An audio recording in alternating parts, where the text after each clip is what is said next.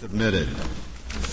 We'll hear argument next in number 89, 1322, Oklahoma Tax Commission versus Citizen Band of Potawatomi Indian Tribe of Oklahoma.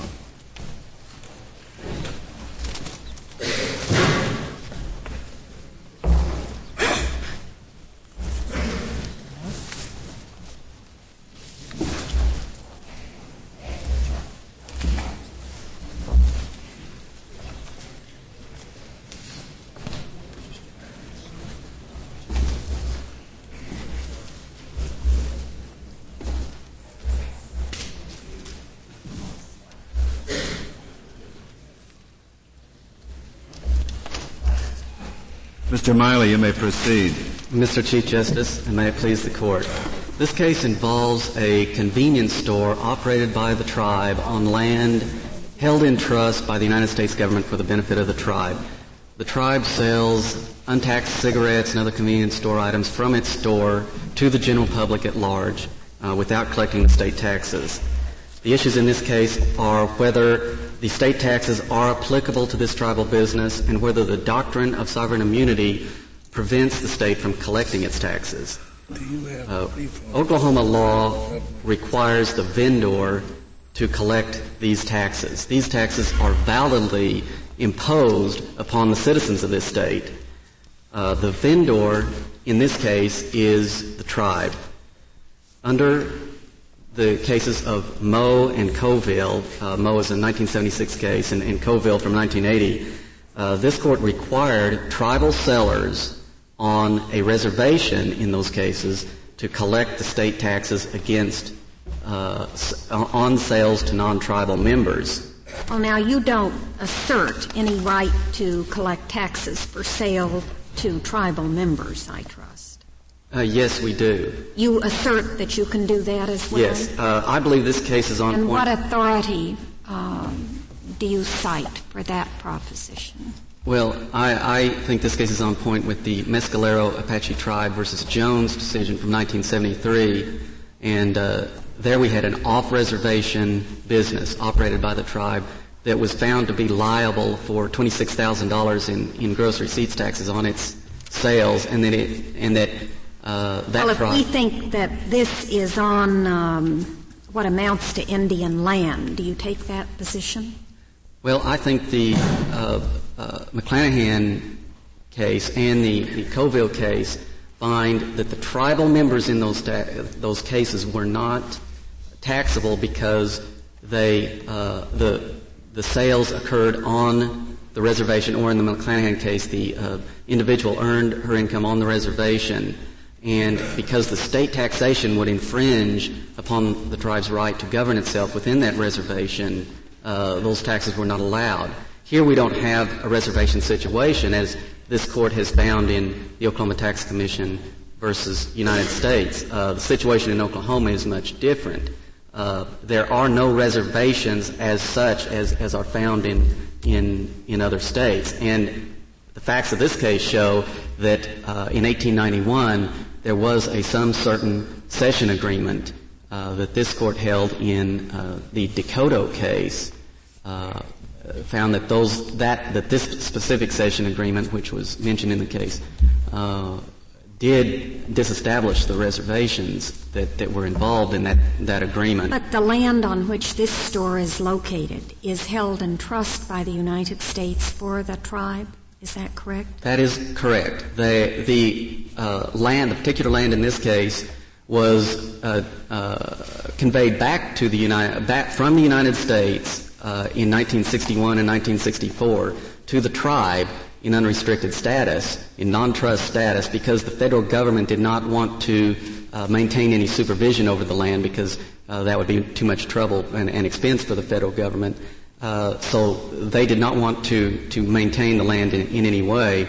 Uh, in 1976, though, the tribe did want to build some public buildings uh, uh and uh, a community center, and they wanted to apply for loans. The federal government, the Economic Development Administration, for their protection, wanted this land to be held in trust by the United States rather than in the tribe's own name. So in 1975, that land was transferred in trust under Section 501, but that section, uh, Title 25, Section 501, um, uh, of the United States Code. Uh, but that section doesn't set up any reservation status for the land, uh, and, and it is it is uh, uh, my position that that the in order to to create a reservation, uh, the the Congress or the President of the United States must act to do that, and, and I don't think that's been done in this case. Well, doesn't doesn't our McGowan case say that lands held in trust by the United States for the Indians have much the same status as reservation lands? Well, I, I think there, the, the, uh, there are cases that hold that, that trust land, uh, uh, in the, in the, for instance, in the, in the John decision, the trust land is, uh, uh, a reser- has reservation status, but I, I, believe in those cases there was a, a resident tribal population, uh, in those cases where the, where the government was supervising that land. Here there is no resident tribal population. Uh, not, these, these, are lands that are uh, for the tribal headquarters and, and a golf course and uh, public buildings here. Um, uh, but but at, at any rate, even even on a reservation, the tax laws of the state of Oklahoma uh, would apply to the to the transactions. And and I think as we have seen in in in, in these population statistics, uh, that, that were located in our brief, uh, we can see the, the assimilation of this tribe into the general community, and uh, it's safe to say that most of the sales from this tribal store are not to tribal members. Um, but uh, I think the cases of Moe and Colville uh, clearly stand for the state's rights, uh, and and I think the Mescalero point, the Mescalero case uh, goes on to say that uh, uh, tribal tribal businesses that are located off the reservation are subject to the same state laws as all other businesses. And I think in that Mescalero case, in Note 11, the solicitor uh, uh, argued in that case that, that that land was virtually held in trust for the tribe in that situation, uh, although it, it, was a lease from the from the Department of Interior, I believe. However, it would have been uh, uh, useless to transfer the land in that situation. So that was in effect trust land in that case. So I believe this case is is on point when you look at the cases of Oklahoma Tax Commission versus United States, uh, along with the Mescalero case. Uh, I, I, believe that uh, the uh, federal intent in, in Oklahoma was not to create this kind of situation, and, and, clearly Congress did not want to go back to the reservation situation when they were passing the uh, uh, Indian Re- uh, Reorganization Act. Uh, they wanted to exclude Oklahoma from that and uh, uh, pass a separate act for Oklahoma because Oklahoma has gone gone past the reservation system, and I think that was yes. I'm not sure what you're. Are, are, you arguing that there has to be a declaration of reservation status before the Indian tribe would have so- sovereign powers in the area? Well, because I don't think our cases support that. I think we've no. clearly said to the contrary. I think we said in Johns that uh, the test is simply whether the land has been validly set apart for the use of the Indians as such under the superintendence of the government. Correct. And, and, and, we've held in other cases, haven't we, that it doesn't have to be a formal declaration of, of, of uh, reservation status. Correct. But I believe in, in this case, when, when the, the McClanahan case uh, specifically states, and, and also in Williams versus Lee in a footnote, that uh, when they were talking about the Arizona uh, situation, the, the, Navajo reservation, in that situation, they say these, these notions of Indian sovereignty are not applicable in cases such as where Indians have left or never inhabited reservations, such as uh, Oklahoma Tax Commission versus United States. So, uh, not applicable when Indians have, have left. You mean when the tribe is is not in residence? Is that is that the key that you say makes the difference here? Well, yes. The, well, in the situation of the, these Indians in this state, uh, in Oklahoma, there is not that reservation status, uh, as, as that status is recognized in other states. I, I, why? Why? If the test is whether the land has been validly set apart for the use of the Indians as such, under superintendence of the government, that test would certainly apply here. Well, it would apply to a certain extent, but it's not. The the the land was uh, transferred in trust in 1975 in order for the tribe to qualify for loans. Uh, before that time, the federal government had no interest in, in ever supervising this this piece of land. So I, I think there is a difference in this case. Um, but but you're you're correct in in in in other situations this court has has uh, uh, held differently. But but I don't think we have these facts, and I don't think Congress really intended for reservation status uh, to be developed again in Oklahoma because of the uh, failure of that system in, in previously. Well, the Solicitor General doesn't agree with you on this point. I take it. Uh, I don't believe the uh, Solicitor General does. No. No. Um, uh, at, at, any rate, uh, uh, I, I, our position is that, that whether it is a reservation or not, uh, and, and even if it is held to be a reservation, the sales are still still taxable. Uh, however, what we are experiencing in this case is that uh, although this court has found that in, in 1976 in, in Moe, in 1980 in Colville, in 1985 in, in the Chemehuevi decision out of California, that uh, tribal stores just like this one should collect the state's taxes uh, sales to non-members. On sales to tra- non-members. Yeah, but you claim uh, they should collect it on sales to members too. Well, yes, I do, Don't but you?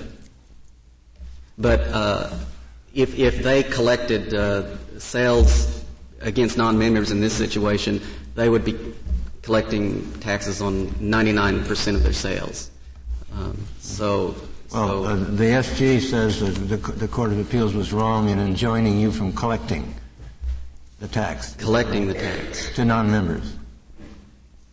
To, well, the, the Tenth Circuit. Uh, the, the, SG, the Solicitor General, says yes. that the Court of Appeals was in error in enjoining you from collecting the tax. Correct. All right, and how would, let's just assume that the SG is right, that there was an error, that that injunction should be vacated. Uh, the injunction enjoining you from collecting any tax. How would you collect it? Well, in this case, we uh, have you can't, issued an assessment. Uh, under the SG's view, the, the tribe is immune from suit. Uh, you couldn't sue them. How would you collect it? Well, that that is the problem we are faced. We cannot uh, collect it unless uh, the tribe cooperates. Could you sue the store manager? Uh, well, we have require the manager to set aside the money and, and do what's necessary. Well, under Oklahoma law, the owner of the, the store is responsible rather than employees. We could not hold an employee liable, uh, even though it, it, might be their duty. We have to go against the owner, and the owner in this You don't think you would have uh, jurisdiction to go after the employee, not to hold him liable, but to require, by way of an injunction or other court order, that the employee set aside this money? Well, we we have had we in a, in another case in the uh, uh, Chickasaw Nation case that, that was up here a few years ago, we did try to sue the the manager of the store, but uh, the uh, Tenth Circuit opinion, which was vacated, and, and, that case is now before the uh, Oklahoma Supreme Court. But uh, the Tenth Circuit had held in that case that we could not uh, get around tribal sovereign immunity by, by assessing uh, tribal employees uh, for the tax. Well, but th- this court isn't bound by any ruling of the Tenth Circuit, as witnessed the fact we've got this case here on certiorari. Correct. Uh, that's correct. So I, i was just merely stating that, that we have been unsuccessful thus far in that tack Uh, Would you require the wholesaler to affix the stamps uh, on 100% of the cigarettes and then just rebate uh, the tribe for those that were sold to Indians? Well, that's what we, we do require the wholesaler to do that. However, when um, uh, the, the, the, tribes in, in Oklahoma purchase their cigarettes from as far away as Tennessee or, or Nebraska uh, from wholesalers who have no uh, nexus with the state of Oklahoma. They will then ship those in on, on common carrier or, or otherwise, uh, basically bootleg them into the state. They're not doing business in the state of Oklahoma by the by the end sale. Uh, no, no. Uh, if if they don't don't have a presence within the state, if they merely uh, ship on common mm-hmm. carrier to to a certain location, uh, they have there, there's there's no sufficient nexus if they don't have any any trucks or or a, a warehouse or anything in, in Oklahoma. We can't make those other wholesalers uh, uh, pay the tax. So at, at that point, uh, although it, it is perfectly uh, uh, fine for, for someone to buy cigarettes from an out-of-state wholesaler, that's not disallowed. But at that point, the retailer is then obligated to purchase the stamps.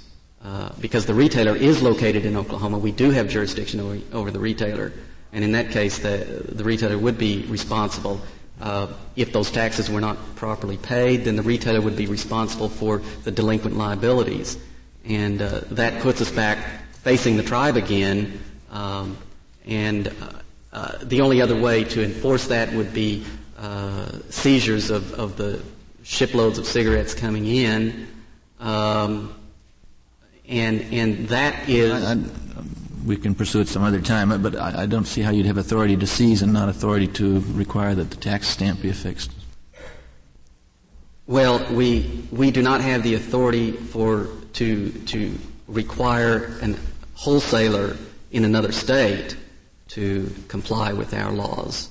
Uh, if they are not themselves coming into this state to make the deliveries, or or if we do not have any evidence that they are coming into this state to make those deliveries. And uh, so we'd kind of have to catch them in the act, and then we would we would have to hold their property like a truck in order to enforce that. Um, so so uh, we we have trouble enforcing the laws across state lines. That's why we uh, look to the people that are located in Oklahoma to uh, enforce this law against, and uh, uh, so that brings us to the examination of tribal sovereign immunity. Um, and, and of course, as this court has held in the United States Fidelity and Guaranty case in 1932, and, and again in the Puyallup case uh, in 1977, the, this tribe is immune from suit. However, it is my position that uh, circumstances has, have changed such that uh, this doctrine should be reexamined.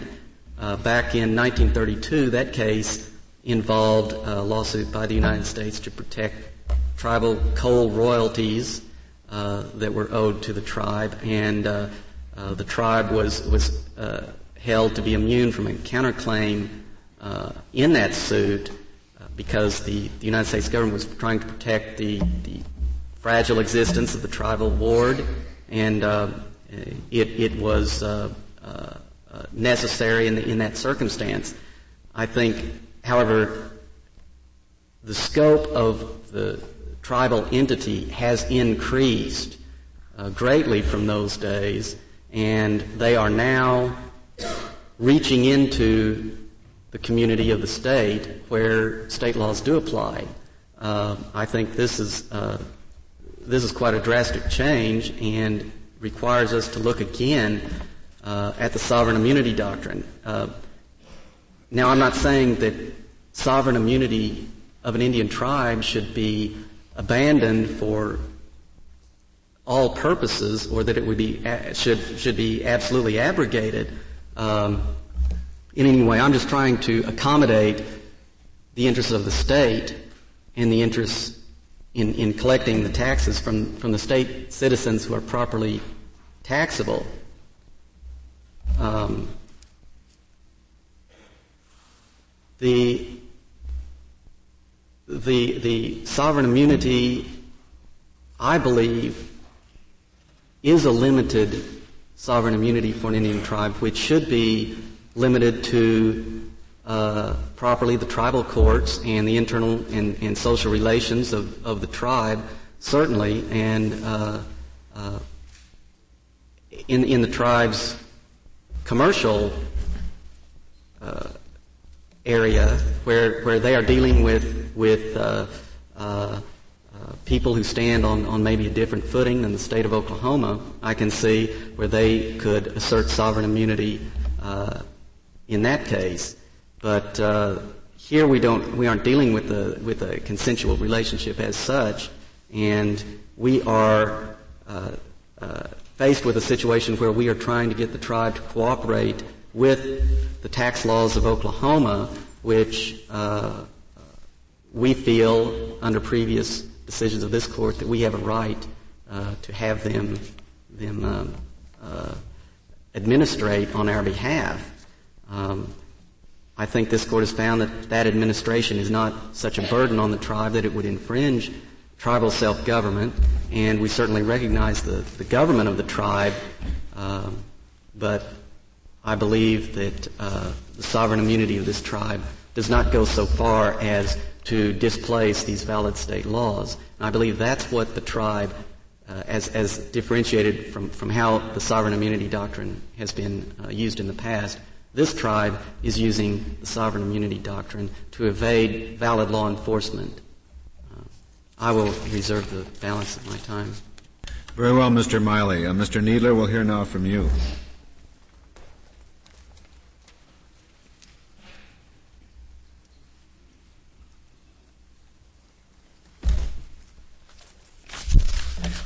Thank you, Mr. Chief Justice, and may it please the Court.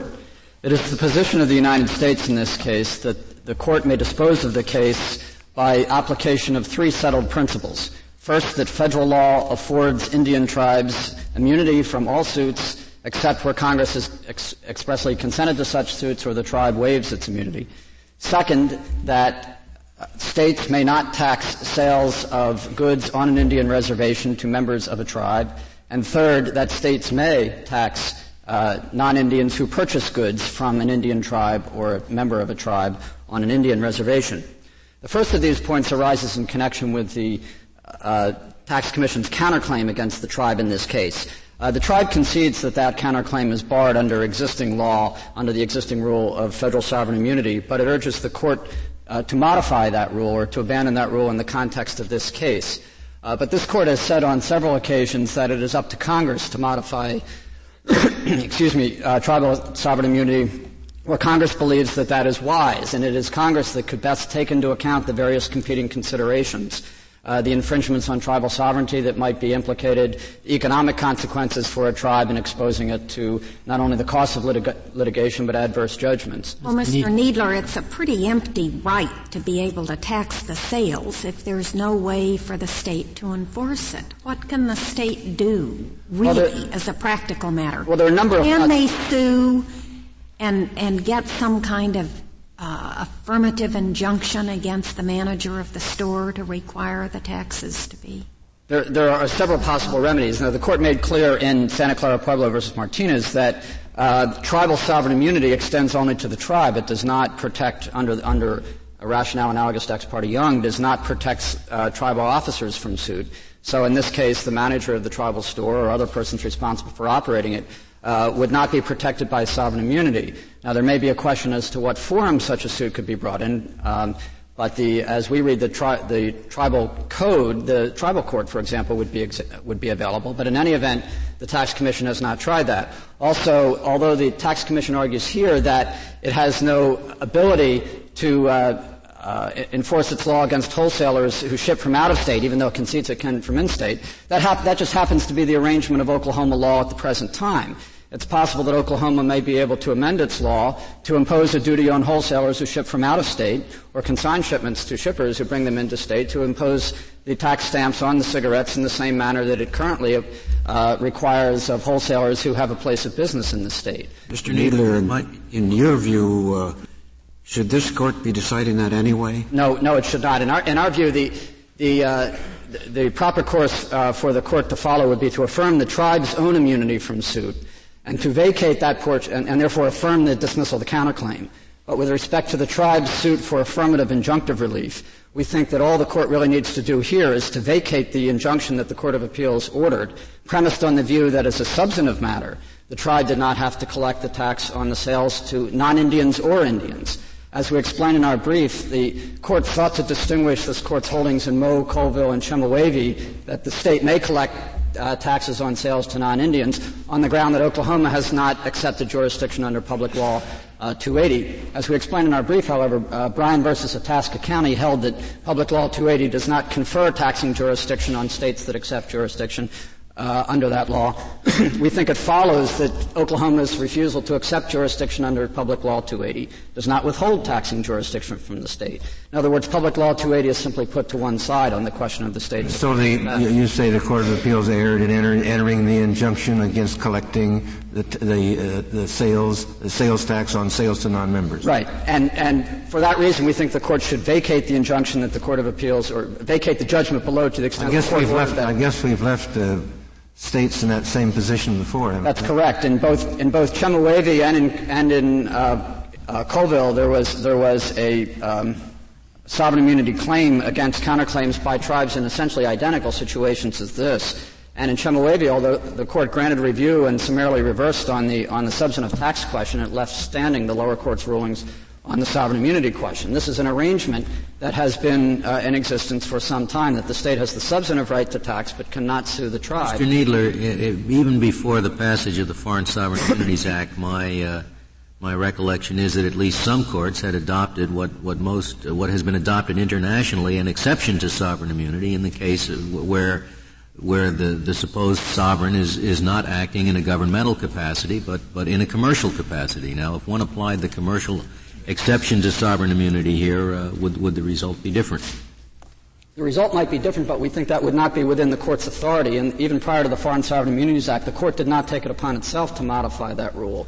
Uh, at that point, with respect to foreign countries, hadn't some of the courts of appeals done so? Well, I believe not until the Tate letter in 1953. In other words, it was whichever political branch was responsible in the area of foreign sovereign immunity. The executive branch, prior to the Foreign Sovereign Immunities Act, made sovereign immunity d- determinations with respect to foreign countries. The court did not, in other words, take it upon itself. With respect to this aspect of tribal sovereign immunity, like all others, this court has said that uh, the occasions for when a tribe should be uh, um, uh, brought out from under the, the, usual federal rules that that's the responsibility of the political branches because there is a political judgment. Well, but it was, the, it was, this court that first created tribal sovereign immunity, wasn't it? It wasn't an act of Congress. It was not an act of Congress, but I, but I don't think it, it's entirely fair to say that the court created it. I think the court recognized it, looking to the status of Indian tribes within the constitutional scheme. The Constitution uh, refers to Indian nations in, under the Commerce Clause and gives to Congress the authority to regulate commerce with the Indians. That's exactly with the Indian nations, which is exactly what we have here.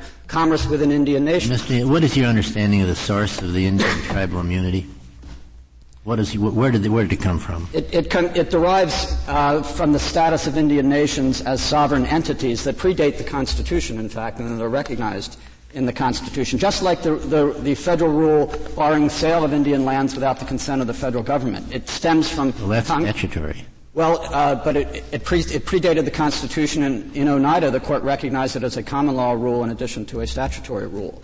But in any event, as to both rules, the court said until Congress consents, the, the established rule, in that case against alienation of land, and in this case against sovereign immunity, um, uh, prevails until Congress creates an exception. And Congress has, in fact, acted on that assumption uh, in numerous occasions, as we pointed out in our brief. Mr. Kneedler, your brief says uh, the question of what remedies the state might have should be left in the first instance uh, to the Court of Appeals. If necessary. I mean, well, how would that ever be? Uh, how would how would the question of remedy ever be up in the Court of Appeals? Well, it, depends. They would be passing on the the tribe brought the suit wanted the injunction, and you say, well, they shouldn't have got an injunction. Well, they shouldn't have got the end of the case. They shouldn't have gotten as broad an injunction as they did. The injunction the Court of Appeals held applied even to sales to uh, non-members. now, it, uh, we, it, we, set aside that injunction. Right. And it, first, first, of all, if the if the tribe um, recognizing that this court will have held that it must collect taxes on sales to non-members, we think that the tribe should be given an opportunity to do so, and that we should not assume that once the, the tribe and the Court of Appeals are disabused of the notion that Moe and Colville don't apply, perhaps the tribe will voluntarily proceed. But then there's the other possibility of a suit, and also the possibility. Well, I, mean, I know, but the Court of Appeals wouldn't necessarily get it, get into anything no, no. about remedy. No, what, what we they would I do. Suppose, I they, suppose would, they would leave the, leave the state exactly where we've left them before. Well, more completely, I think it, it, the Court of Appeals could address that if necessary. Uh, we think that this is something best left to the tribe and the state to work out on remand. Uh, Mr. Kneedler, why is there difficulty in suing the uh, tribal store manager uh, in an Oklahoma state court just because they can't physically get uh, jurisdiction? No, because because Oklahoma has not accepted jurisdiction under Public Law 280, civil adjudicatory jurisdiction, at least with respect to an Indian on, on, in Indian country in Oklahoma would not reside in, in the state courts. But that simply follows from Oklahoma's decision not to assume jurisdiction mm-hmm. under Public Law 280. Uh, with respect to the reservation status of this land, I'd like to point out that the, the Tenth Circuit's decision in this case follows not only from John and McGowan, where the court said that the formal designation of reservation status is not necessary, but also decisions of the Fifth, Ninth, and Tenth Circuits, other circuits with uh, Indian, considerable Indian country, which have also held that tribal trust land such as this enjoys reservation status. And most recently, Congress has affirmed that principle in the Indian Gaming Statute, which basically codifies the, the, preemption principles this court applied in Cabazon, and specifically held that those preemption principles apply to tribal trust land, not just formal, formally designated re- reservation land, and specifically with respect to Oklahoma. And in fact, the, this tribe has a bingo parlor on this very uh, parcel of land and is protected by similar immunities. Thank you. Thank you, Mr. Kneedler. Uh, Mr. Minnis, we'll hear now from you. Mr. Chief Justice, and may it please the court the tribe has an entirely fundamentally different uh, perspective on this case and how it arose. This case did not arose under any fact similarities to Moe versus uh, Colville or any of the other cases. This case was a simple case in the court below, at least it began that way. It was a proposed tax assessment. This is not a case of collection. It's a case of a direct proposed tax assessment against the tribe. The tribe sought in filing suit sought one remedy and one remedy only, and that was to enjoin that proposed tax assessment. And uh, to this date, and we haven't heard it here today because they've been all talking about Moe versus Colville, we have heard no authority for the proposition that the state may tax an Indian tribe. And if they have no authority, then what they were proposing to do was to, to uh, uh, take an action that was clearly illegal. I know, but the assessment was for sales tax that should have been withheld and wasn't. Your Honor, I don't think that makes any difference. If you're immune from tax, it doesn't make any difference whether or not. Uh, well, you, you think we haven't held uh, that uh, the state may insist on the tribe uh, withholding sales tax on sales uh, to non-members? Yes, sir. You have held in certain cases that in certain states that uh, the st- state may require Indian tribes to cooperate, and if they don't cooperate, they're not entitled to injunctive relief. But you have never held, at least as far as I can tell, that an Indian tribe can be directly taxed by the state. In this case, there was no evidence of any prior collection or what have you. That it was simply a raw, direct tax assessment, $2.6 million, that would have had to been paid by the tribe, not from any pre-collection or any prior arrangement. What does the uh, what do you mean an assessment? All they did is write him a letter, didn't they? What they do? Your Honor, the writing of that letter is a very well, I know, but critical. when you say an assessment, uh, I proposed you just said, uh, please pay us these tax. And in, and in 30 days, if we had not filed a protest with the state, the uh, tax would have been final. Well, and then what would have happened?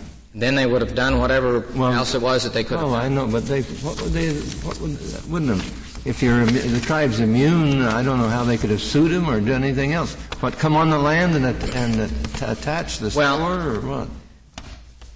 It's, it's a little bit uh, uh, hypothetical to talk about what we might have done had they directly proposed assessment against the tribe. This case arose when they proposed the $2.6 million assessment against the tribal chairman, who in 30 days he would have been personally liable. And given that uh, situation, we we felt that they, they had no uh, we had no uh, uh, we had no ch- I mean we we had had to take action to protect this individual, or he personally would have been liable for the $2.6 million. It was after we filed suit that the tax commission then said that, that, the, uh, that they were proposing their assessment against the tribe.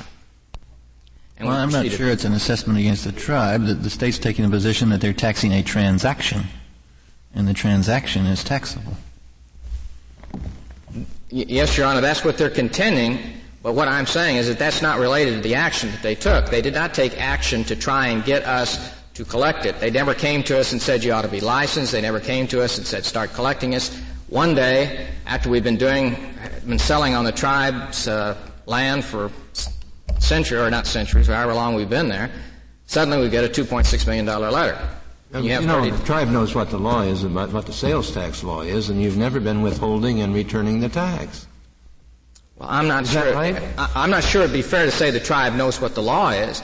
Uh, uh, well, Your Honor, whether they do or not, I think this court has said many times that you're bound by it, whether you know about it or not. But I, I mean, I, am just saying, w- I don't think it's necessarily true that they knew what the law was. Well, they Mr. W- Minnis, let's say that we follow the Colville case and the Solicitor General's position, and that we agree that Oklahoma is entitled to tax the transaction of sale of cigarettes to non-members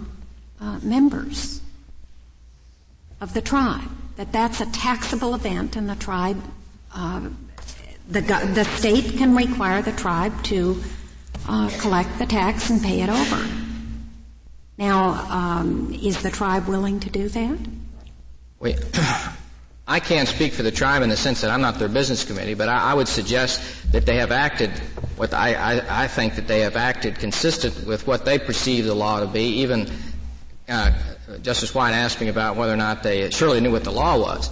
But we have taken the position in response to the Moe versus Colville analogy that Oklahoma and, the, and, this particular tribe is in a different situation than the tribes were in Colville. And that different situation arises from the fact that the specific land that was involved here is land that the United States government promised would never be part of the jurisdiction of any state, and we contend that that promise was uh, codified in the well, Constitution. Well, I, I ask though, suppose we take the view uh, that the Solicitor General has urged here that these transactions, at least as to sales to non-members, are taxable. Yes.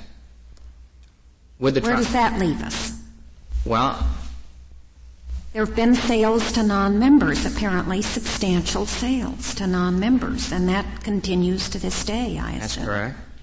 Now let's say we think those are perfectly taxable. Well, then I would, I, I would and I, am just assuming done? because I, it's a hypothetical that they would well, either quit selling cigarettes or they would uh, or they would collect the tax. Mm-hmm. But your contention is that uh, neither this court nor the uh, courts that have heard the case previously uh, has the authority to make that decision in this case? Because it's not an issue that's properly before us? That's correct, Your Honor. As we view the case, the case is simply a, an assessment case. We're being assessed for failure to collect for a period of time from 1981, I think, to 1986. But they reversed the district court. The district court prospectively indicated that, uh, that, that, the uh, tribe should collect the sales tax. In response to the counterclaim by the... Uh, well, I know, but the, the Court of Appeals reversed them. They reversed them on the basis that the uh, tribe had sovereign immunity and that the, the uh, court, the district court, well, never that they couldn't even tax uh, couldn't even tax uh, sales to non-members. And uh, if, if, if we say they were wrong in that, uh, I would suppose we reverse them. Well, the the uh, the relief that the Tenth Circuit granted was simply a a uh, reverse remanded for entry of order as prayed for, and the order that was prayed for by the uh, tribe was was simply an injunction against the proposed assessment. But the, the Court of Appeals, in its opinion, certainly went further. Yes, and Your said Honor. the injunction should cover not merely the sale of cigarettes to tribal members, but to uh, non-members because of its analysis of Public Law 280. I don't think they said that the injunction that would be entered after remand was supposed to uh, be broad enough to cover that. I think what they said in dicta was we say in, uh, that uh, that the uh, Colville case is not we noticed that the Colville case took place in a public law 280 state, and hence the, the arguments being made by the state are not valid. But when you get to the, the end of the opinion, all they say in the opinion is not to, to enter an injunction well, consistent I, I with what we said, but rather with the uh, I take prayer. it then uh, it wouldn't bother you if we said there is no existing injunction against the state from collecting sales tax. That's what you say. The Court of Appeals didn't enjoin the state from collecting sales tax on, on sales to non-members. That's correct. All, all, that, the, all that we're suggesting is that, is that the relief we sought is all we're asking for is to, is to enjoin them from assessing uh, this tax against the tribe. That's the only relief we ask for. for from, from assessing the tax on, the, on sales to non-members or to members or to uh, both? In this case, assessing the tribe, the proposed assessment against the tribe. We didn't ask them to future to tell us that we could, in the future, uh, uh, not have to collect it. We didn't ask that.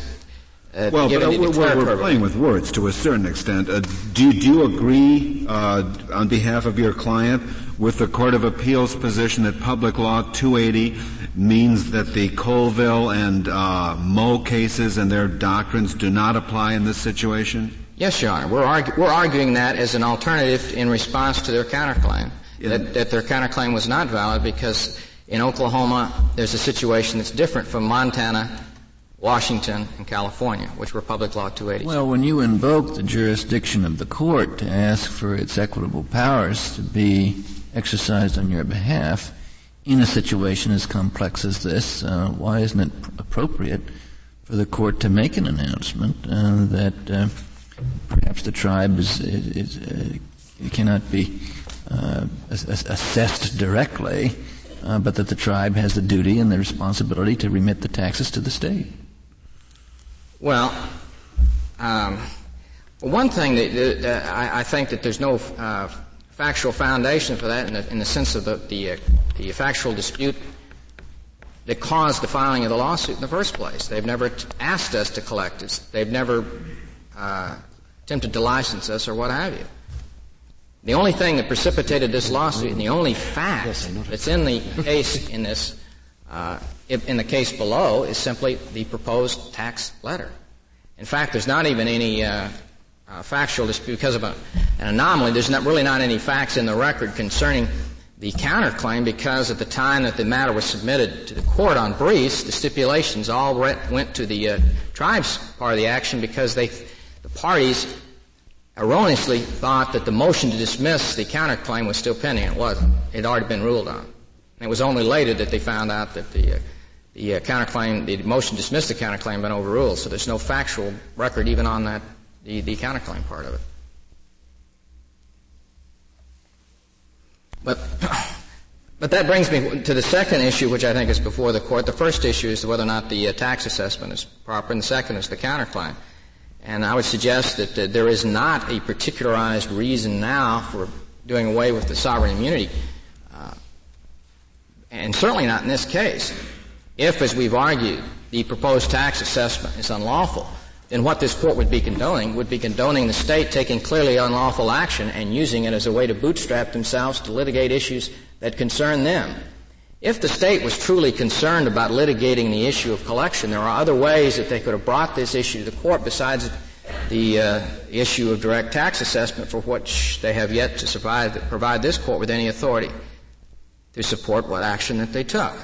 If they wanted the Moe case or the Colville case, they could have taken actions that this court has uh, recognized in those cases that they could take since it's seizing uh, cigarettes bound for the, uh, the tribal reservation and what have you. And then they would have had the factual foundation to raise all the issues they would have raised had the tribe then gone in and sought relief. But here they went a route that uh, I think has been at least implicitly uh, uh, indicated, even all those cases, is not the proper route to take, which is to assess, to assess the tribe with the tax.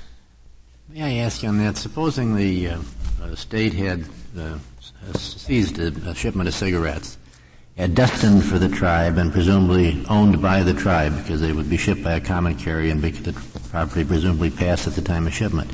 And the tribe brought suit and said, give us back our cigarettes. We're immune. We have sovereign immunity and therefore our property is immune from seizure of this kind. How would you decide that case? In favor of the tribe. Well, then what is what remedy does the state have?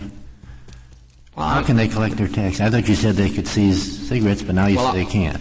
Well, I, I, no, I'm, I'm suggesting that if they wanted to raise the issue of the uh, propriety of seizing the cigarettes, that that's the way they should have proceeded. They'll still lose, is what you're saying. Well, we'd still defend that lawsuit. We wouldn't be defending another lawsuit. Yeah. See, we're, uh, that, that's the argument we're making here is that we're being asked to defend the, the lawsuit that they didn't bring, that they could have brought.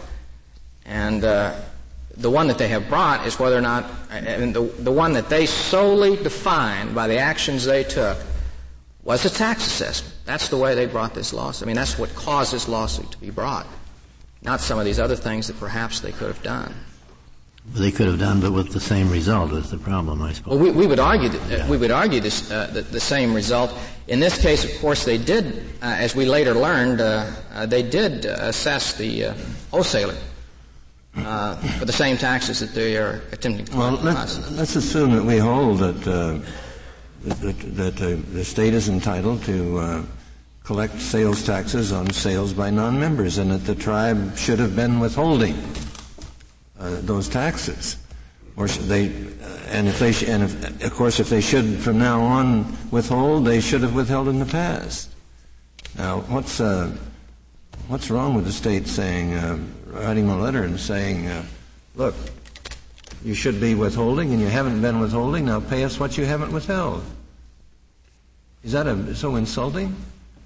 I would think, well, if you, it, it, it is insulting if you uh, uh, contend that you are a sovereign and that you are immune from suit and you're immune from tax. The idea that they would have to directly remit it, yeah. No, but the state says, well, your immunity uh, doesn't cover sales uh, to non-members, uh, and cites these cases. Uh, you know, just because it's called a tax assessment doesn't. It, it may be a demand to pay because you haven't been withholding. That's all it was, wasn't it?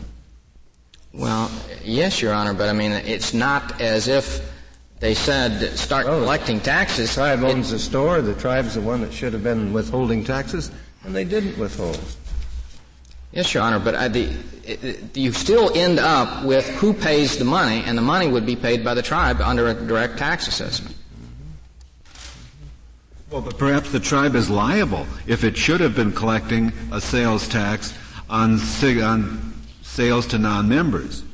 Your Honor, that that uh, would would presuppose that the uh, Oklahoma state uh, tax laws are applicable to the tribe, and if they are applicable to the tribe, are just those laws or all Well, certainly, certainly Moe and Colville said that Montana and Washington state tax laws were uh, applicable to the tribes who were involved in those lawsuits. In, that, in those cases, the court was clear to point out that the incidence of the tax was not on the tribe, as it is in this case, and that and that the uh, the collection of the uh, the tax was something that the tribe. Those cases arose from the tribe sought declaratory and injunctive relief, and what this court did was say you're not entitled to the uh, uh, injunctive relief uh, because uh, you you should. You should have been collecting the tax, and since you didn't collect the tax, we're not going to give you the injunctive relief you've asked for to stop the uh, trucks from coming into uh, your reservation.